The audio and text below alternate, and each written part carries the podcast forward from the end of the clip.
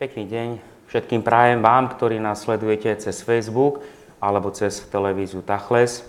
Som veľmi rád, že ste si našli priestor a čas a že sledujete našu diskusnú reláciu. Dovolte mi teda, aby som úvodom predstavil všetkých našich vzácných hostí. Začnem veľmi zďaleka, máme nášho vzácného hostia, pána profesora Petra Dubovského, ktorý sa k nám pripojil z ďalekého Ríma. Pán profesor Peter Dubovský sa odborne teda venuje starému zákonu, alebo teda to, čo nazývame židovským svetým spisom, pôsobí v Ríme na Pápežskom biblickom inštitúte, kde bol aj dlhé roky dekánom tohto inštitútu. Pripomeniem teda, že tento Pápežský biblický inštitút je inštitúciou rímskokatolíckej cirkvi a cirkvi, ktoré sú v jednote s pápežom. A kdokoľvek chce učiť sväté písmo, tak musí mať diplom alebo papier podpísaný dekánom tohto inštitútu. Ďalej vítam medzi nami aj pána docenta Bohdana Hroboňa, ktorý je evanielikom, ktorý učí na Teologickej fakulte Trnavskej univerzity. Tiež je starozákonník, ale má aj veľa iných záľub. Som rád, že si prijal takisto pozvanie do našej relácie. Ďakujem, že tu môžem byť. Vítam medzi nami Mišu Kapustina, liberálneho rabína, ktorý teda reprezentuje Ústredný zväz židovských náboženských obcí, s ktorými veľmi úzko a pekne spolupracujeme Veľmi pekne ti ďakujem, že si tiež prijal pozvanie medzi nás. Ďakujem za pozvanie a dobrý deň všetkým prajem. A v neposlednom rade predstavujeme to najjemnejšie a najkrajšie medzi nami pani doktorku Luciu Hidvegiovu, tiež z Teologickej fakulty Trnavskej univerzity, kde už dlho pôsobí ako vedúca katedry biblických a historických vied. Vítaj medzi nami. Ďakujem veľmi pekne tiež za pozvanie. Ďakujem. Ďakujem vám všetkým, že ste prijali. Moje meno je Miloš Lichner Pôsobím tiež v projekte, o ktorom budeme hovoriť a toho času som prorektorom Trnavskej univerzity pre vonkajšie vzťahy. Tak sme sa takýmto veľmi krásnym spôsobom, priatelia, stretli. Takisto máme tu pre nami e, stoly, ktoré sú plné kníh. A my teda budeme predovšetkým rozprávať o žalmoch a o ich mieste alebo úlohe v židovsko-kresťanskom dialogu. Tomu sa budeme venovať. Tak ja by som najskôr teda začal Miša, povedz nám ty, prosím ťa, aké miesto, akú úlohu zohrávajú žalmy v židovskej tradícii? E, žalmy zohrávajú veľmi dôležitú úlohu v židovskej tradícii, najmä v liturgii. Na každej bohoslužbe máme žalmy, ktoré čítame. Keď nehovoríme o formálnej modlitbe, teda a máme ešte elementy životného cyklu, a keď sa čítajú žalmy, ak, ak e, niekto je chorý, vtedy sa čítajú žalmy, keď, keď niekto sa nudí, vtedy sa čítajú žalmy. A vlastne a, žalmy patria medzi knih, ktoré sú vždy na stole, podobne ako Tóra, a ktoré sa dá prečítať vtedy, keď jednotlivec má akýkoľvek pocit vtedy žalmy určite by mohli pomôcť. A kvôli tomu môžem povedať, že v judaizme žalmy sú veľmi dôležité a ťažké si predstaviť deň, vtedy, keď sa nečítajú. Hm. Ďakujem veľmi pekne, bolo to veľmi krásne. Ja by som sa teda hneď obratil na teba, Bohdán, ktorý spolupracuješ s nami v tom veľkom takom zmiešanom týme, ale vlastne teda si aj evanielikom. Prosím ťa, povedz nám ty, akú úlohu zohrávajú, alebo aké miesto majú žalmy v tej protestantskej alebo evanielickej, aby som či to správne, tradícii. Ďakujem. No, my sa priznávame k Luterovi a pre neho to bolo, to bola srdcovka doslova. On volal žalmy Malá Biblia Um, bol expert na, na hebrejčinu, na starú zmluvu a, a venoval žalmom, len samotným žalmom venoval dva veľké komentáre, také obsiahle, podobne niečo ako my. A ako hudobník e, veľa piesní práve z hudobnilo zo žalmov, dokonca naša hymna evangelická je, pochádza zo žalmu Hrad prepevný na jeho nápev. Um, takže uh, to dedičstvo máme veľké až tak, že napríklad keď sa vydáva taká minimálna verzia evangelickej Biblie, tak sa vydajú, že nová zmluva a žalmy. Hej, takže to má také špeciálne miesto. A presne to, čo hovoril aj, aj, aj Miša, že teda pri liturgii mm, nie je taká bohatá, to je pravda, ako treba sú v katolíckej cirkvi alebo židovstve, ale neviem si predstaviť udalosti života, aj, aj, aj tých církevných sviatkov, ale aj osobného, bez žalmov. To, takže e, je to veľmi pospájané a si myslím, že v mnohom podobné. Inak to je krásne, keď máme tam tu e, v tých našich komentároch takú tú úroveň tzv. liturgické aplikácie, e, tak tam keď si pozriete, um, kde všade sa používa daný žalm, pri ktorých príležitostiach v rímskokatolíckej cirkvi, tak tých paralel práve s evangelickou, ale aj, aj ďalšími je, je veľmi veľa. V podstate v tom istom čase roka čítame e, mnohých, mnohé žalmy spoločne, čo je dobre vedieť. A že sa vlastne modlíme k Bohu tými istými slovami, ako napríklad e, naši židovskí e, bratia a sestry. Čiže máme spoločný slovník pre tie najdôležitejšie udalosti nášho života. Ďakujem veľmi pekne. Vlastne máme už teda dva pohľady. Máme židovský, máme protestantský. Ja by som sa teraz obrátil aj, Peťo, na teba, ktorý nás počúvaš e, z Ríma. A teda, ako ten reprezentant tej katolíckej tradície, tak skús nám aj ty povedať, či je to také isté, alebo či je to odlišné. Ako sa katolíci, alebo teda rímokatolíci, pozerajú na žalmy, ako ich vnímajú, aké je vôbec ich miesto v, kresťans- v spirituálnom alebo vedeckom živote? Ďakujem veľmi pekne. Tak mm, myslím si, že v mnohých veciach sa naozaj zhodujeme a hlavne teda v tom prvom rozmere, že žalmy sú vyjadrením takého vnútorného sveta človeka, a ja si nemyslím, že na svete existuje kniha, ktorá lepšie vie zachytiť vnútorné prežívanie človeka a jeho vzťah s Bohom, jeho krízy, jeho boje, jeho boje s Bohom a s ľuďmi. Jednoducho toto žalmy dokážu veľmi krásne vyjadriť a to je teda myslím, že rozmer, ktorý všetci zdieľame. V katolíckej cirkvi alebo v katolíckej tradícii sa dodávajú aj niektoré iné rozmery, ako už Bohdan niečo spomenul, že už od starovekých čias, keď mnísi začali sa modliť žalmy, tak oni vytvorili cyklus 150, teda 150 žalmov sa modlili za jeden týždeň. Na základe tohto vlastne žalmy sa stali základom breviára, ktorý mnohí ľudia, a kňazi teda majú to ako povinnosť a mnohí ľudia sa to modlia. A je to skutočne e, veľmi dobre zorganizovaný systém modlitieb, ktorý prakticky počas 4 týždňov človeka vedie cez e, rôzne momenty života. A No, v katolíckej cirkvi žalmy zohrávajú aj veľmi dôležitú úlohu v liturgii, ako to bolo teda už spomínané aj v židovskej aj protestantskej tradícii. Ale u nás to má trošku taký rozmer, že no, určite všetci poznáte, že je prvé čítanie a potom vždy nasleduje žalm. No a ten žalm je akýmsi spôsobom premenenie do modlitby toho, čo sme čítali v prvom čítaní.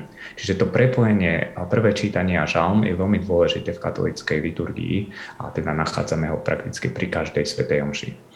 No a taký posledný, tretí rozmer, ja by som to nazval, že teologický, teologické využívanie žalmov, tak keď by ste si náhodou pozreli tie naše komentáre, budete vidieť rabínske, patristické, tak v mnohom sa zhodujeme, lebo proste tie žalmy hovoria o čnostiach, hovoria o, o bojoch a proste o takom zdravom životnom štýle. A to je v podstate prvý rozmer teologický, morálny, ktorý sa dá vyťahnuť zo žalmov. Ale e, katolická tradícia dodáva ešte taký špecifický rozmer, ktorý je, myslím si, že typický e, pre kresťanstvo. A ten nájdete napríklad u Lukáša 24.44, kde e, tá misijná, ten misijný príkaz Ježiša je, že chodte a učte všetky národy, otvárajte im teda písma a ukážte im v podstate, ako na Ježišovi Kristovi sa naplnilo proroci teda Mojžiš, proroci a žalmy. No a to, keď si pozriete e, hlavne otázka utrpenia Ježiša Krista, tak e, tam vidíte, ako tá prvá církev e, vlastne sa snažila interpretovať z pohľadu žalmov život Ježiša Krista. A toto je niečo veľmi špecifické pre katolickú, a teda všeobecne pre kresťanstvo. Ďakujem veľmi pekne. Ja myslím, že tieto tri naše pohľady sa nám veľmi krásne tak doplňajú navzájom. A Ale keď hovoríme o tých žalmoch, ja by som teraz rád upriamil pozornosť na tieto naše dva stoly, ktoré sú tu preplnené knihami. Sú tam aj komentáre k žalmom, sú tam komentáre k iným knihám. To znamená, že hovoríme o projekte, ktorý je o žalmoch, ale ktorý nie je len o žalmoch, je aj o iných knihách svätého písma. Tento projekt zdá sa, keďže je tu veľa kníh, má aj asi aj veľa rokov. A ja si myslím, Peťo, že ty by si mohol viacej o tom povedať, pretože ty si bol na samom počiatku, keď ten projekt vznikal, rozbiehal sa. Dobre, potom po pár rokoch, e, keď si sa stal dekanom, prevzali sme to iní, ale opätovne si späť v týme.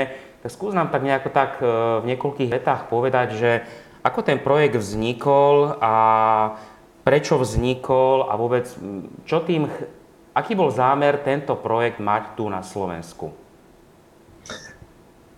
Tak eh, ja si myslím, že takou nosnou myšlienkou alebo takým um, skutočným stvoriteľom tohto projektu, že ak použijeme takéto slovo, bol uh, Pater Jan Zán on prišiel s touto myšlienkou, že by bolo dobré mať uh, tieto komentáre a oni sa aj tak začali. Uh, no a potom, keď som sa vrátil zo štúdií, tak uh, som sa do toho nejak vložil a Idea bola veľmi jednoduchá. Viete, ktokoľvek študoval v zahraničí, tak vie, my máme rôzne množstvo komentárov v nemčine, francúzštine, v angličtine. A keď sa vrátite na Slovensko, zrazu zistíte, že e, my máme strašne málo. A my nemôžeme očakávať, že jednoducho e, niekto tak v praxi, e, nejaký pán farár alebo učiteľ náboženstva, jednoducho si otvorí nejaký komplikovaný nemecký komentár a bude, ho, bude si to študovať. A, no a preto tá pôvodná idea bola, tak zbytočne budeme kritizovať, zbytočne budeme rozprávať, ak my si nevysúkame rukávy a nezačneme niečo robiť, tak jednoducho je to naša zodpovednosť, ale aj naša chyba.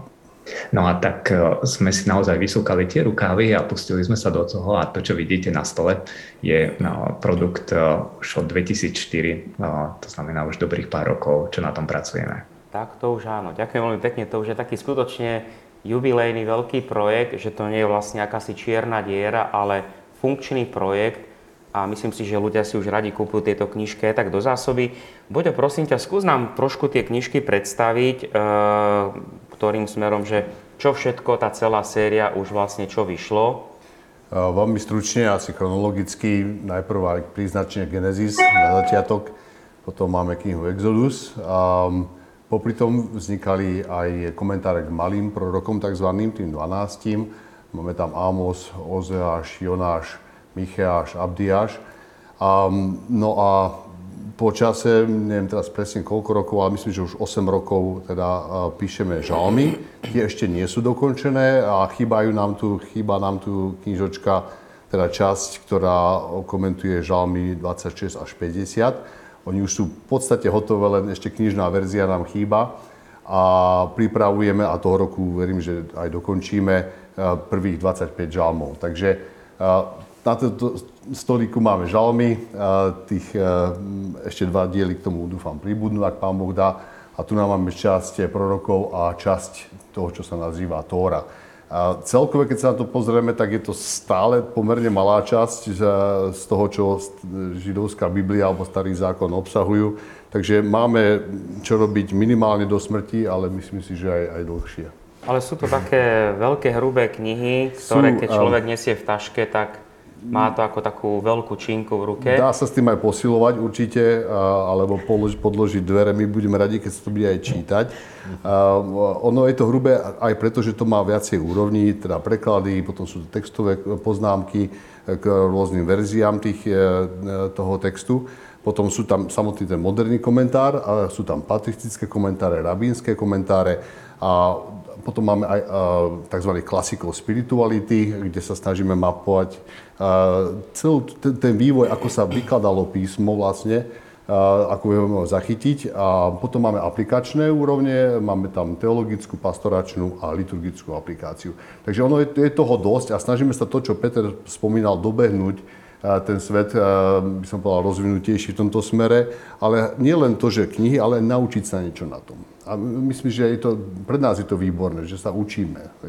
Takže vzniká tu trošku aj taká teologická škola na Slovensku. Skvelé, myslím si, že to je to, čo by radi počuli, alebo mali počuť aj ľudia na ministerstve, že tu vzniká spojená, veľmi krásna taká škola. Ja by som sa ešte, Peťo, obrátil aj na teba, pretože máme tu knihy, teda jednofarebné, očíslované, všetky teda pojednávajú o židovských svetých spisoch, o našom starom zákone. Je aj niečo z nového zákona, alebo ako to je vlastne? Je, je. A môžem vám ukázať eh, túto hrubú knihu, ktorá má tisíc 36 strán. To je Evangelium podľa Marka. Takže paralelne k, k týmu, ktorý pracuje na starom zákone, sú aj týmy, ktoré pracujú na novom zákone. No a teda sa nám podarilo napísať zatiaľ Markovo Evangelium. No a teraz momentálne spúšťame ďalší projekt, ktorý bude Evangelium podľa Jána. Mm, myslím, že to budú asi dva diely. No a to, čo bude také veľmi špecifické na, tomto, na týchto dieloch, na týchto dieloch, čo je také špecifické, špecifické a ešte na Janovi ešte viacej, že budeme mať eh, v podstate tri preklady. No, jeden je z grečtiny, druhý bude z latinčiny a ďalší bude zo sírštiny. A to nie je náhoda, lebo všetky tieto tri tradície reprezentujú také najdôležitejšie tradície, od ktorých sa také mm, teologické a duchovné školy odvinuli. Takže toto je projekt, ktorý momentálne spúšťame a už teda sme sa dali dokopy, už máme aj preložený z gréčtiny, z latinčiny a zo sírštiny Jánovo evanielium. Tak to sa veľmi dobre počúva, ale ako vás tak počúvam, tak si tak uvedomujem, že Ide tu vlastne o veľmi veľký tím, ktorý môže mať 15, 20, 20 ľudí z celého Slovenska, kde sú vlastne grekokatolíci, katolíci, rimokatolíci, e, protestanti s podporou Ústredného zväzu židovských náboženských obcí. To znamená, že je tu vlastne projekt, ktorý je taký nadnáboženský a vlastne presahuje všetky náboženstva, ktoré máme teda na Slovensku prístupné, ktoré majú spoločný ten základ v týchto našich textoch. Ja by som sa chcel teraz spýtať, pretože dominujú tu tie žalmy, vôbec ako sa stalo, prečo ste sa rozhodli, prečo sa tá skupina biblistov rozhodla, že budeme robiť žalmy? No, Peter, daj prvý, že či si to pamätáme rovnako, lebo ja mám svoju verziu. Tak skús, že... Ba, tak moja verzia je tá, že to bolo také dosť pragmatické rozhodnutie, že bolo by, ako urobili sme Genesis, urobili sme Exodus, no a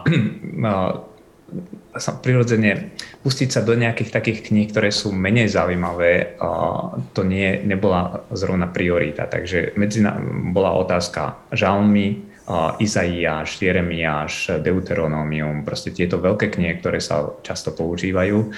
No a vybrali sme žalmy z toho dôvodu, že to, je vec, to sú knihy, ktoré sú veľmi čítané, používané, takže z takého praktického dôvodu. No a myslím si, že to nebude úplne taký nezanedbateľný dôvod. My, my to musíme aj predať tie knihy. No a uh, myslím, že žalmy je ľahšie predať. Je to taká pragmatická vec. Som rád, že ty si spomenul tú biznis stránku a, a súhlasím s tvojou verziou, ale ešte by som ku nej pridal jednu dôležitú. Aspoň ja som mal ten pocit, že sme boli trošku unavení z tej teórii. Ale to nič zlom teraz, keď tu mám rabína, ale chceli sme ako keby prepnúť ten kanál trošku, teda aspoň za seba hovorím, lebo ja som napríklad v Exodus robil opis svetostánku a bol som z toho fakt unavený.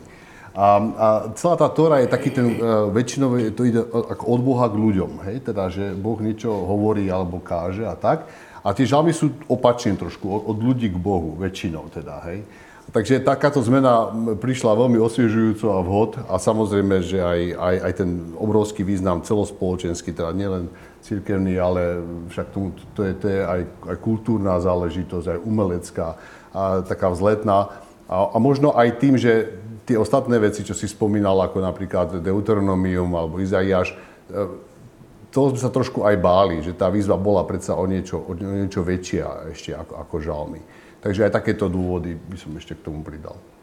Ďakujem veľmi pekne. Ja by som len doplnil, lebo pokiaľ sa nemýlim, tak vlastne tieto žalmy boli aj ocenené cenou Dominika Tatárku. myslím si, veľmi prestížna cena. Vlastne vy dvaja ste spolu tiež spolunositeľmi tejto ceny, takže tomu sa veľmi, veľmi teším, že takýmto spôsobom aj sekulárna spoločnosť mm-hmm. vníma tieto žalmy. Ty si spomínal tú štruktúru tých žalmov, tých vrstiev, je pokiaľ sa nemilím 10, 12 tých rozličných. No, 10, 10 myslím. A spomínali ste tam okrem cirkevných hodcov aj rabínske komentáre. A my tu máme Luciu, ktorá je takou odborníčkou. Miša bude počúvať a potom mu prípadne doplňať, ak by Lucia niečo zle povedala, sa pomýlila. Lucia, povedz mi, prečo, prečo sa tam vôbec dávajú tie rabínske komentáre? Prečo sú tam? Pretože tam patria. Pretože aj keď sú drobnými písmenkami, menšími ako ten vedecký komentár, ale oni spolu s e, komentármi cirkevných odcov predstavujú tradičný pohľad na sväté písmo. A ono je neskutočne bohaté, takže zužovať ho na nejaký jeden správny význam by bolo obrovským ochudobnením sa. A keď hovoríme aj o vzťahoch medzi Židmi a kresťanmi, tak jedným z takých dôležitých pravidel je, že ak sa chceme navzájom poznať, tak eh, my kresťania potrebujeme počuť aj čo eh, Židia učia sami o sebe, a teda z prvej ruky pričom Sveté písmo, ktoré máme veľkú časť z neho spoločnú, je našim spoločným dedičstvom a to dedičstvo je otvorené rôznym interpretáciám.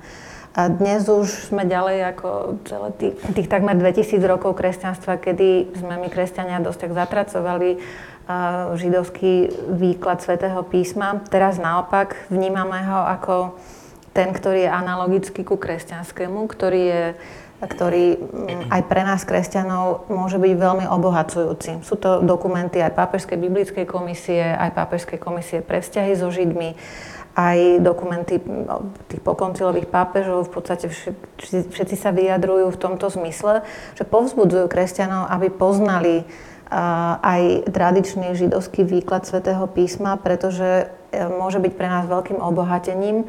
A tu by som povedala, že vlastne málo si to asi, málo si to uvedomujeme alebo tak doceňujeme, že totiž vzťah medzi Bohom a Izraelom je stále živý a vzájomný. Tá zmluva medzi nimi nikdy nebola zrušená a z toho vychádza aj to presvedčenie, že vlastne výklad svätého písma, židovský výklad svätého písma je ovocím tohoto vzťahu a že je to vlastne Boh, ktorý dáva vznik tým pokladom múdrosti. Takto to aspoň pápež František formuluje v dokumente Evangelii Gaudium, kde hovorí, že, že Boh dáva zrod týmto pokladom múdrosti a preto aj my, kresťania, môžeme čerpať z hodnot judaizmu s veľkým úžitkom.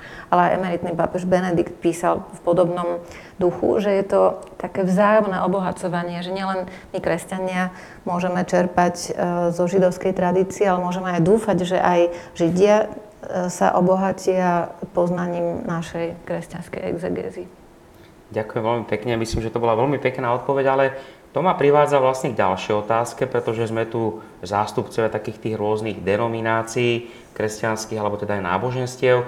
Ja by som sa chcel spýtať, najskôr teda Mišo a potom aj prípadne teba, Lucia, prečo je vôbec dobré, aby Židia a kresťania spolupracovali? Um, je to dobré Samozrejme, nemám v tom pochybnosti.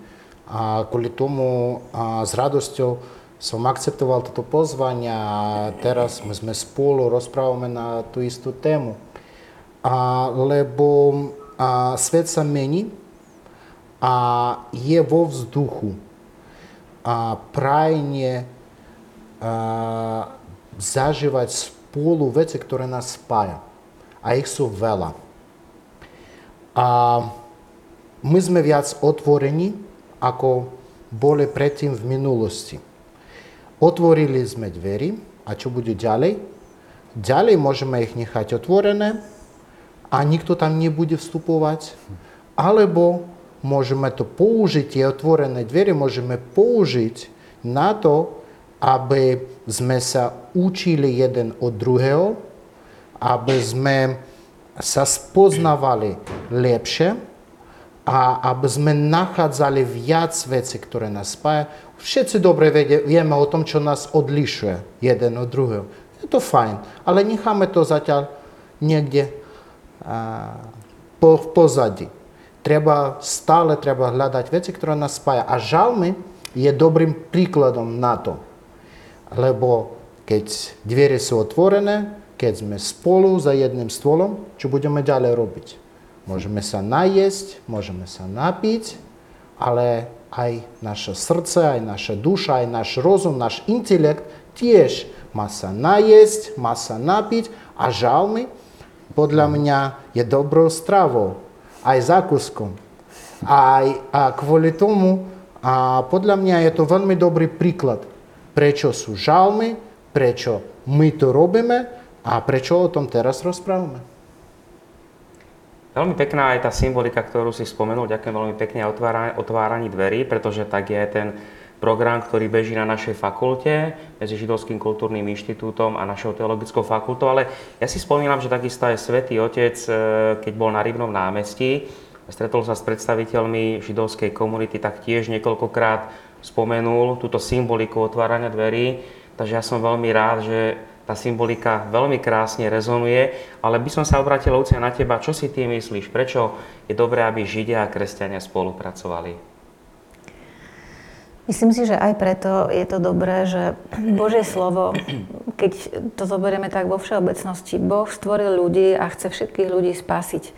A to, že sa v dejinách zjavuje ako slovo, že dáva svoje slovo, v slove sa dáva poznať, ľudu, ktorý si vyvolil, s ktorým uzatvoril zmluvu, tak eh, pre Židov týmto slovom je predovšetkým Tóra a pre kresťanov my vnímame Božie slovo ako najmä zase to vtelené Božie slovo eh, Krista. A teda máme, tak, takto vnímame Božie slovo, ale Eh, keďže vo vzájomnom dialogu spoznávame, eh, teda ten dialog sa netýka len našich vzájomných nejakých rozhovorov, ale aj spoločného štúdia, a to aj teologického, aj biblického, tak vlastne pre nás kresťanov tým, že počúvame, ako Židia vysvetľujú Božie slovo, ako ho chápu, to je pre nás také, tak by som povedala, že ešte nejako plnšie zaznieva ten potenciál Božieho slova, ktorý, je, um, ktorý nie je vyčerpaný tou jednou tradíciou alebo druhou tradíciou. A tým, že my sa navzájom počúvame, tak mnohé veci si uvedomujeme e, inak. Jednak v tej rozdielnosti, pra, práve ako to je veľmi dobré, že, e, že naše tradície sú aj rozdielne, že si tým pádom lepšie uvedomujeme, čomu vlastne my veríme, prečo to takto vysvetľujeme. Ale to obohatenie eh, a to uvedomenie si veľkosti Božieho slova, jeho potenciálu je práve, práve v takom spoločnom štúdiu. Ťažko sa to takto sprostredkovane vysvetľuje, ale keď to človek zažije, tak cíti, že, že nás niečo presahuje, že to slovo má obrovský potenciál a že sa stretávame. Ale práve v tej inakosti je to tajomstvo. Keby sme všetci učili a vysvetľovali rovnako, už by to nebolo také. Ja by som to využil aj to, Bohdan, ty reprezentuješ tú protestantskú tradíciu, pracuješ na takom spoločnom projekte. Ako ty vnímaš, keby som sa aj teba spýtal, takú tú spoluprácu medzi kresťanmi a Židmi tu na Slovensku? Pre teba ako protestanta sú tam katolíci, sú tam protestanti s podporou Ústredného zväzu židovských náboženských obcí. Čo to pre teba? Si zo známej hroboňovskej rodiny, otcové kázne boli známe, som si čítal. Čo to pre teba, čo to v tebe tak vyvoláva, rezonuje? Ehm, pre mňa je to z časti e, záväzok, e, táto spolupráca. Môj starý otec e, mal tú príležitosť pomôcť mnohým židovským spolupčanom, zachránil život nejednému, dokonca niektorí ešte z nich aj žijú a krásne svedectvá o tom sú. A, a vtedy, keď sme im ubližovali ako národ vo veľkom, tak sa zachoval hrdinsky a, a ja to berem tak, že teda to je to, to je to minimum, čo by sme mali samozrejme, zastať sa svojho blížneho, a keď je zle. A tá, tá doba žiaľ sa tak ako mrazivo niečom aj opakuje a vidíme, kam môže až zájsť to, keď sa nepočúvame, nerešpektujeme a začneme podrýpávať a postupne vlastne to prejde až k nenávisti a takým strašným veciam. Takže mám to v rodine, tak povediac. A môj otec e, tiež e, miloval starý zákon a proste hebrejčinu a pamätám si na také tie jeho, nemal, mal strašne málo zdrojov, proste slovníky a tieto ďalšie veci a častokrát tak si zavzdychol, že keby som mal takého rabína, ktorého by som sa mohol spýtať, čo to, to znamená, čo tým slovíčkom myslíš a tak. To, čo presne, čo, čo svätý Hieronym, alebo ja neviem, aj Martin Luther, oni mali všetci v týme rabínskych priateľov, za ktorým mohol bežať a spýtať sa, že prosím ťa, vysvetli mi toto, a, čo to slovičko. My keď sme sem prišli, tak som sa pýtal, čo vlastne názov tej televízie znamená a podobné veci. A, takže a, trošku aj sebecký, tak ako zištne by som povedal, že keď s tým písmom robíme, potrebujeme byť čím bližšie pri zdroji a pri ľuďoch, ktorí, ktorým, ktorí tomu, ktorých je to vlastný ako jazyk a dedictvo. Um, takže aj z takýchto zičných dôvodov tá, tá spolupráca vzniká. Ale si myslím, že sú to, sú to dobré veci, že to je proste, uh, že nám odpustíte, keď vám trošku fušujeme do remesla, čo sa týka tých výkladov a že naozaj môžeme sa aj navzájom obohatiť. Ty si chcela, myslím, niečo dodať? Áno, ja by som ešte k tomu chcela povedať, že vlastne tie rabínske komentáre, ich dôležitá úloha je aj v tom, že jednak, že sú v kontinuite s prvou časťou kresťanskej Biblie, ale aj tí rabini veľmi dobre poznali aj hebrejčinu, aj celé písmo a často si myslím, že aj, aj biblisti, keď nájdú nejaké riešenie textového problému, tak pokiaľ neštudovali rabinské komentáre, tak eh, vlastne len objavujú to isté, čo už pred tisíc rokmi povedali niektorí, niektorí iní rabini. Takže eh, je, toto je ďalší dôvod. Plus tie metódy, ktoré používajú rabini, tie pomáhajú e, po, pochopiť aj nový zákon, nielen starý zákon, ako tam je určitá kontinuita, ale myslím si, že teda je, je tam ich miesto nielen pre odborníkov, ale aj pre každého, kto má rád Sveté písmo. Nahrala si mi, nechťa veľmi pekne obratím sa na nášho hostia Peťa. Je to tak, že skutočne máš aj ty nejakého na tom pápežskom biblickom inštitúte, máš tam niekde nejakého rabína, alebo máte nejaké komentáre, alebo skús nám to tak povedať, pohľadu tej vedeckej inštitúcie? Ja to môžem aj tak z pohľadu môjho osobného, že v podstate ja keď som vyrastal, tak som vyrastal pri Trnave a akože v tej našej dedinke ja som prakticky človeka zo židovskej obce nestretol a čo bol taký veľký šok pre mňa, až keď som sa dostal do Spojených štátov a začal som robiť môj doktorát, tak šéf mojej dizertácie bol Peter Machinis, ktorý je reformovaný žid. A akože, tak pre mňa to bolo také prvýkrát také reálne stretnutie sa ako proste jeden odborník svetovej úrovni, ktorý je iného vyznania, ma môže viesť. A teda ja som sa strašne veľa od neho naučil a som mu veľmi vďačný. No a tuto, tuto sme sa, takýto postoj sa snažíme teraz aj obnovovať na Pápežskom biblickom inštitúte. To nie je nové, lebo však kardinál Bea bol jeden z takých veľkých reprezentantov židovsko-kresťanského dialógu.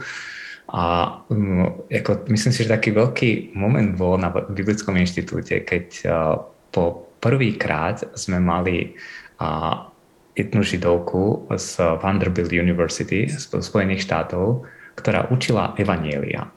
Lebo normálne ži, uh, si, si voláme uh, židovských odborníkov na výklad starého zákona. A ona bola prvá, ktorá vykladala uh, nový zákon, Evanielia.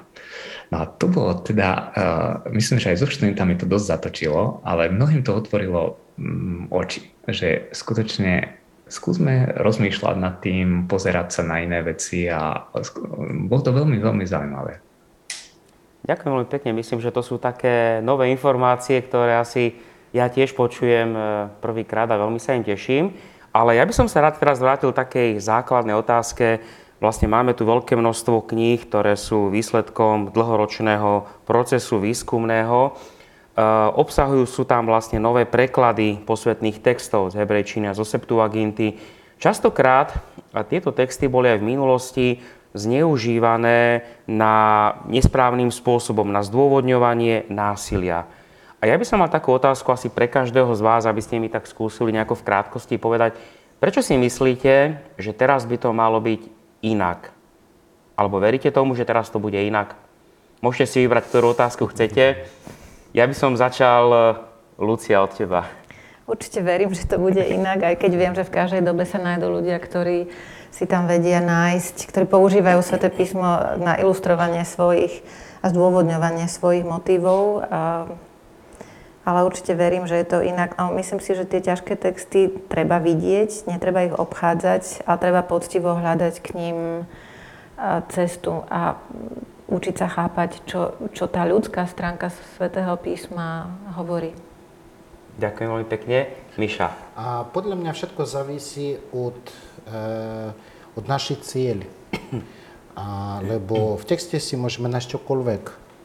Je to veľmi bohatá literatúra, ktorú neviem porovnať s, kým, s akoukoľvek ľudskou prácou. A vlastne my určite nasledujeme cieľ spolužitia, spolupracovania. S, e, lebo a nemali by sme mať inú cieľ, lebo dnes náš celý svet je veľmi malý svet. To vtipne hovorím, že my žijeme v globálnej dedine, kde každý všetko vie o svojom susedovi, všetko, čo sa deje, kto k nemu prichádza, kto odchádza a tak ďalej. Tak samozrejme, a, ale e, naša spolupráca, spoluexistencia musí mať zdroje, ktoré nás spája. To neznamená, že my sme všetci, všetci rovnaké aj v rámci jednotlivých, cr, jednotlivej cirkvy máme rôzne názory, rôzne tradície a podľa mňa je to úplne v poriadku, že my sme rozmanitní. Ale stále vo všetkej, v tejto rozmanitnosti máme veci, ktoré nás spája. To sú veci predo mnou. A Sveté písmo nás spája aj vtedy, keď v rôzny spôsob to komentujeme. Ale je to úplne v poriadku vidieť a vedieť o tom, a aké sú rôzne názory a ako to môžeme čítať alebo prečítať. A, a vlastne kvôli tomu to určite má veľký význam a podstatnou vecou, opakujem, je cieľ, ktorú nasledujeme. Mať dobrý život, mať spoluprácu a nebáť sa vstúpiť do otvorených dverí. Ďakujem pekne. Bohdan, aj naše katolicko-protestantské vzťahy v minulosti častokrát boli tiež také poškornené, tiež sa tie texty niekedy tak instrumentalizovali. Ako to ty vidíš? Um, je tu nádej um, a myslím si, že tomu nasvedčujú aj tieto komentáre. Vieš, to nie je tak, že my sme už pochopili, že takto to má byť. Hej? Ale aspoň sa snažíme zamedziť tomu, ako to nemá byť pochopené, ako sa to nemá interpretovať. A ten správny preklad, alebo teda správny, čím, aby sa čím menej vyhlo nepochopeniu textu, tak tým je lepšie, keď ten komentár je jednak tak zaramcovaný, vysvetlený, dovysvetlený, tie možnosti rozobrané. Um, v podstate hovorím o tom, že e, to vzdelanie je výborná prevencia tomu, aby sa to zneužívalo. A teraz e, viem, že sa niektorí možno trošku aj urazia, keď spojím ten fundamentalizmus, čo môže napáchať s tým, keď neberem až tak vážne treba Bibliu alebo každé to slovíčko a tak, ale berem v podstate vážne vlastnú interpretáciu a v mene toho som ochotný treba aj ubližovať niekomu a tak ďalej, že tomuto sa snažíme zabrániť v podstate. Čiže ono to, um, to bude, nikdy to nebude jasné. Dúfam, že teda v nebi viem, budem vlastne poznám. každá generácia na novo si Určite, to musí predzápasiť, presne tak. Áno. Ale, ale aspoň by sme mali vymedziť určité, že tá interpretačné tie možnosti, a, a, ktoré zabraňujú tomu nepochopeniu a zneužívaniu, ktoré sa častokrát deje. Tak toto mi dáva, dáva určitú nádej. Či to ľudia budú aj, aj čítať a či sa budú snažiť teda možno ten svoj názor trošku dať nabok a obohatiť, e, to, to je už ďalšia otázka. Možno tej aplikačnej časti týchto komentárov, čiže chodiť, vysvetľovať, učiť, stretávať sa takto ako teraz táto relácia a podobne ďalšie tie otvorené dvere. E, je to, je to na nás. To, žiaľ, že každá generácia to musí takto nejak vybojovať a, a zabrániť tomu ubližovaniu e, písmu. Ďakujem pekne.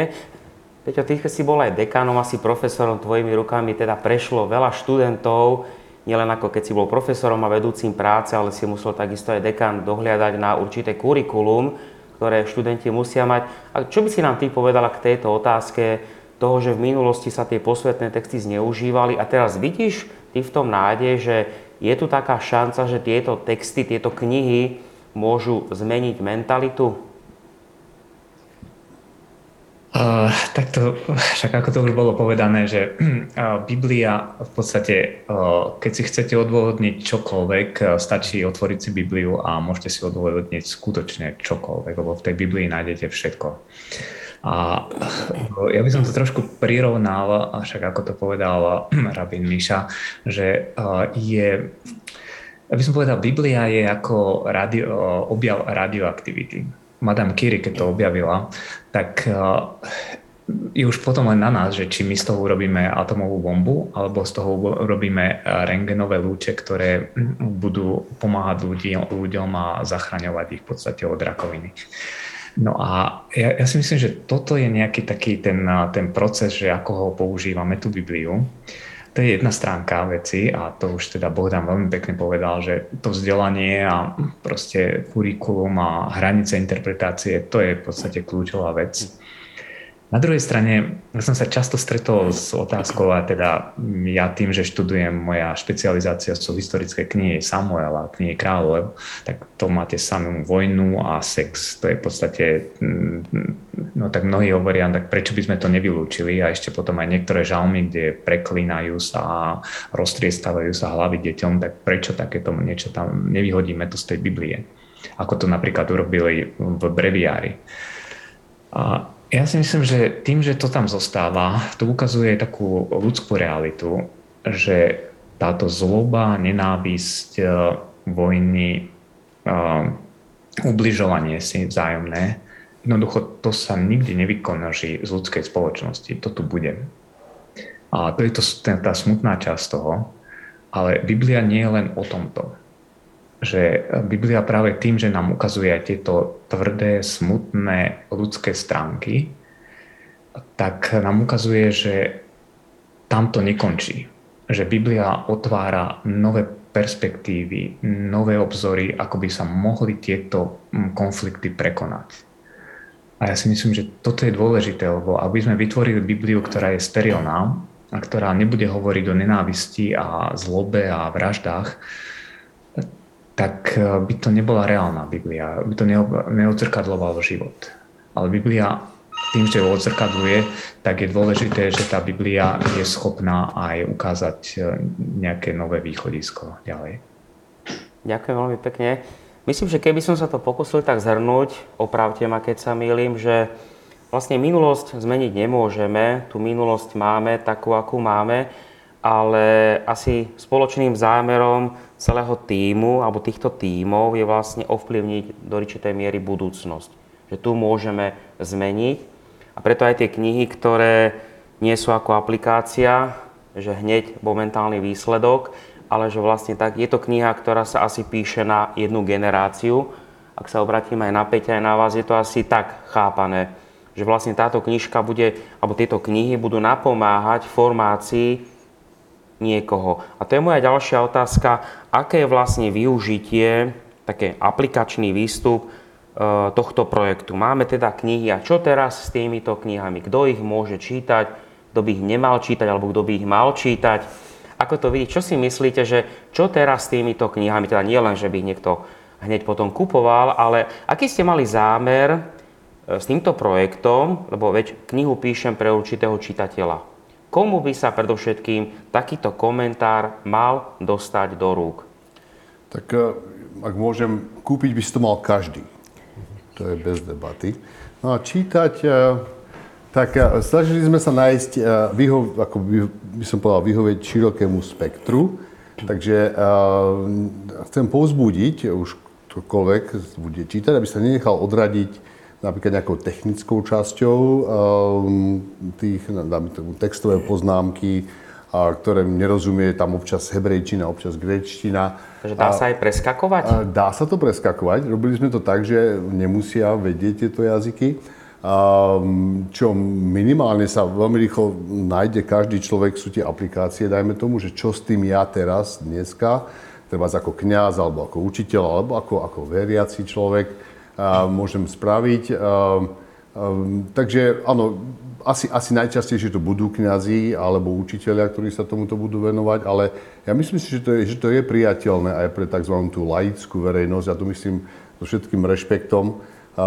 Snažili sme sa to, ja ako editor som sa snažil dokonca vyhadzovať také tie neslovenské dlhé, veľké slova. Neviem, či sa mi to celkom podarilo, je to nerovný boj, lebo nám sa ľahšie vyjadruje zložito, zvlášť teda, teda biblistom Um, ale dúfame, že to nájde uplatnenie v širokej verejnosti. Um, nielen teda kresťanskej, židovskej, ale, ale aj vôbec každého, čo chce poznať uh, naj, najznámejšiu knihu sveta. Takže keď to tak ešte raz tú otázku rozdrobím, že budem si chystať povedzme nedelnú kázeň alebo nejakú katechézu, zoberiem si povedzme komentár k 119. žalmu, alebo k niektorému inému žalmu. Nemusím to začať stranu za stranou a celú sobotu tráviť tým, Bolo by to že dobré, stačí... lebo však by, ako hovoria rabini, rozímal si dňom nocou, bol by si šťastný muž vlastne. Ale ak si spomínaš, keď sme išli za nemenovaným pánom ministrom a dali sme mu tento stĺpček kníh, už teraz taký zhruba meter na stôl, na čo to je dobré, tak inak nám povedal, že si to prečíta, ozve sa nám. Um, ale to myslel ako vtip, ale potom pochopil takú tú základnú vec, že aby farári menej tárali. A teraz to nemyslím vôbec ako derogatívne na farárov. Ja mám dvoch bratov kniazov, ja som šiesta generácia, sme farári, všetko v rodine. Ale viem, že presne to, čo hovoríš, že v sobotu večer si zoberiem, lebo cez týždeň som mal pohreb a svadbu a krsty a omša, nemal som čas.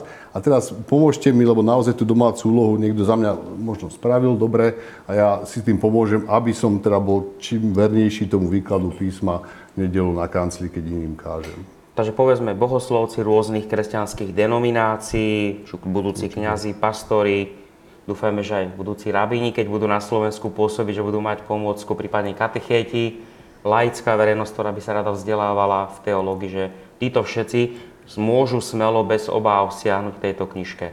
Určite môžu, len aj zo skúsenosti viem napríklad z, z práce s reholnými komunitami alebo s mládežou, že pokiaľ nemajú trošku také vovedenie, aby chápali štruktúru tej knihy a čo kde nájdu, tak možno zalistujú a e, rýchlo zatvoria a potom počujú niekde použité tie komentáre, tak to ich tak um, povzbudí, aby otvorili knihu na novo, ale naši študenti na teologickej fakulte teda tí veľmi dôkladne sa zoznámia z, z Genesis uh, hneď počas prvého semestra, takže vedia, ako sa potom uh, zorientovať aj v ďalších zväzkoch. Ak môžem, pred týždňom sme oslavovali Sviatok Pesach a počas slavnostnej večeri a, čítame jeden príbeh o štyroch synoch.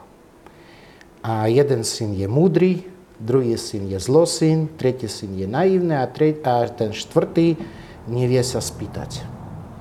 Teda múdremu treba povedať v komplikovaný spôsob, to si určite nájdete v tejto knihe, v, tejto, v týchto knihách.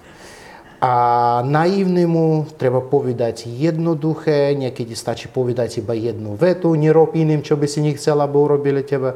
Všetko ostatné sú komentáre, choď a uč sa. Niekedy treba mu povedať, choď a uč sa, ale to si tiež nájde v knihe. A zlosynovi treba povedať, Kúp si ju. kúp si ju, hej. Peniazme. Hej.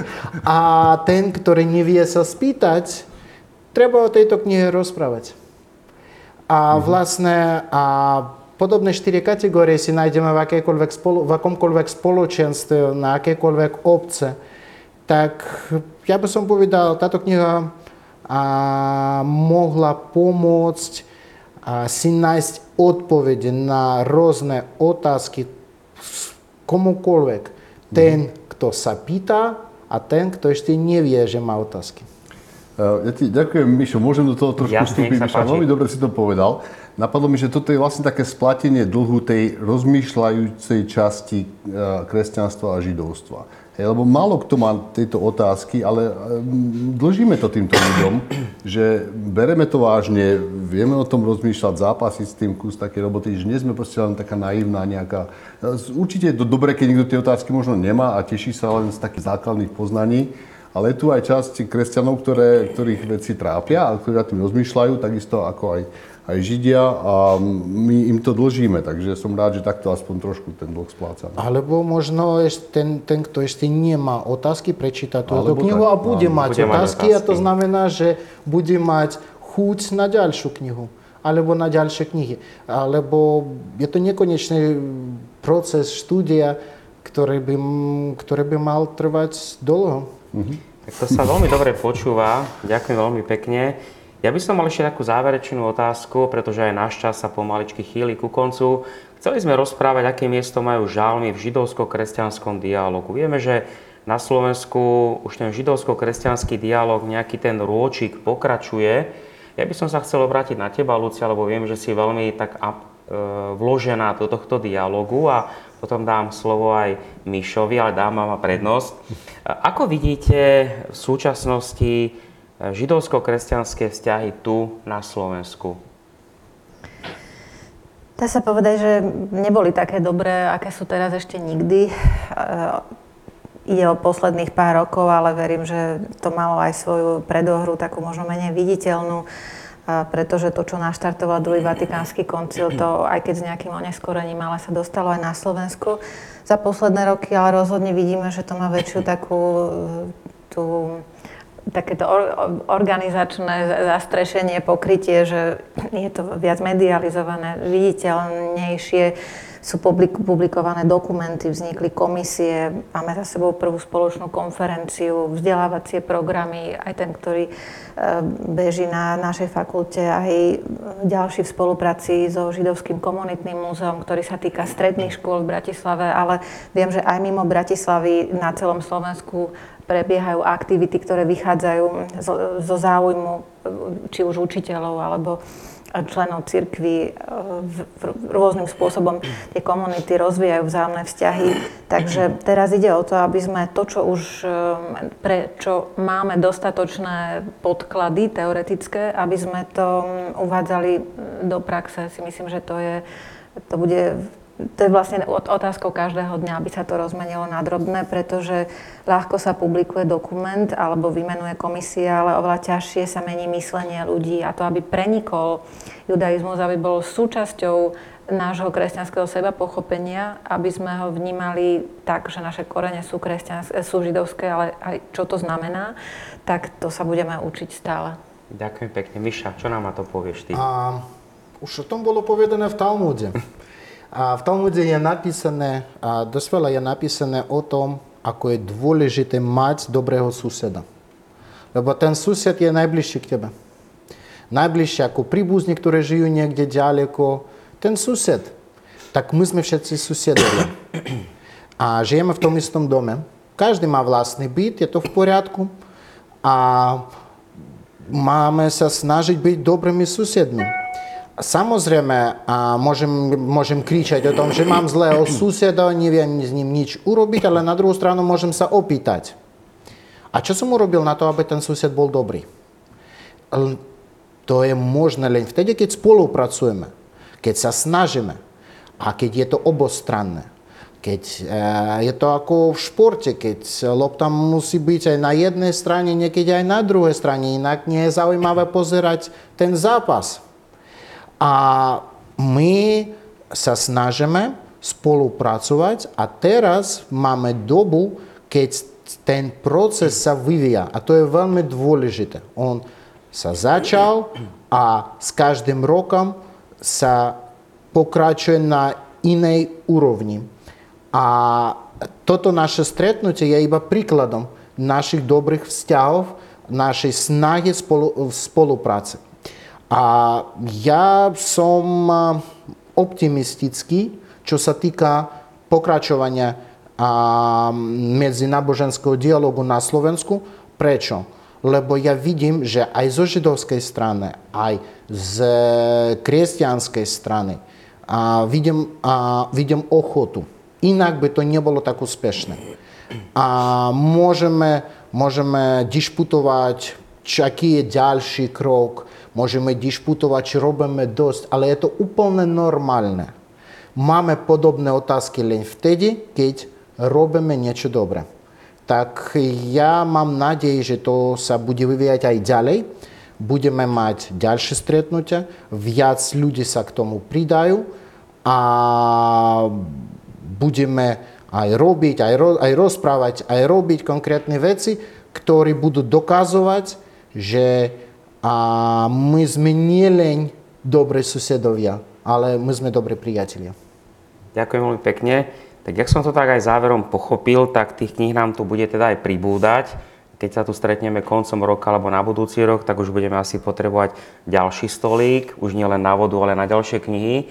Teším sa teda, že ste prijali pozvanie do tejto našej diskusnej relácie. Vám, ktorí nás sledujete cez Facebook a cez televíziu Tachles, ďakujem veľmi pekne, že ste si našli tento poobedňajší čas, že ste sa zaujímali o našu debatu o tom, aké miesto majú žalmy v židovsko-kresťanskom dialógu alebo vôbec tieto komentáre, ktoré spoločne vznikajú a vznikajú spoluprácou medzi katolíkmi, protestantmi s podporou Ústredného zväzu židovských náboženských obcí.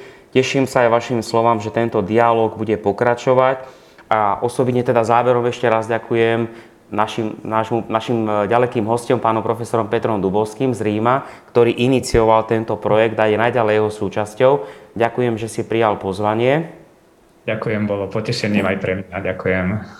Ďakujem aj pánu docentovi Bohdanovi Hroboňovi, ktorý reprezentuje tú protestantskú tradíciu v tomto projekte, že si takisto súčasťou tohto projektu a že si prijal aj pozvanie do tejto relácie. Ja tiež veľmi pekne ďakujem a prajem krásny zvyšok dňa. A ďakujem aj liberálnemu rabínovi Mišovi Kapustínovi, ktorý reprezentuje tu e, Ústredný zväz židovských náboženských obcí, že Ďakujem. silne podporujete a teda, že aj si prijal pozvanie do tejto našej relácie. Vďaka. Ďakujem veľmi, veľmi pekne.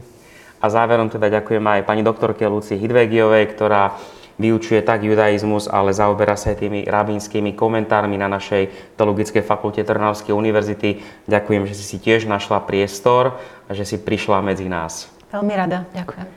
Takže ďakujem vám ešte raz všetkým za čas, ktorý ste s nami trávili. Verím, že sa stretneme pri ďalších pekných príležitostiach, kedy vám budeme môcť už povedzme o niekoľko mesiacov predstaviť ďalšie produkty z týchto krásnych komentárov. Prípadne vás budeme môcť oboznámiť o tom, akým ďalším krásnym spôsobom sa pokračuje židovsko-kresťanský dialog minimálne cez náš fakultný projekt Otvárame dvere. Ďakujem a prajem vám pekné poobedie.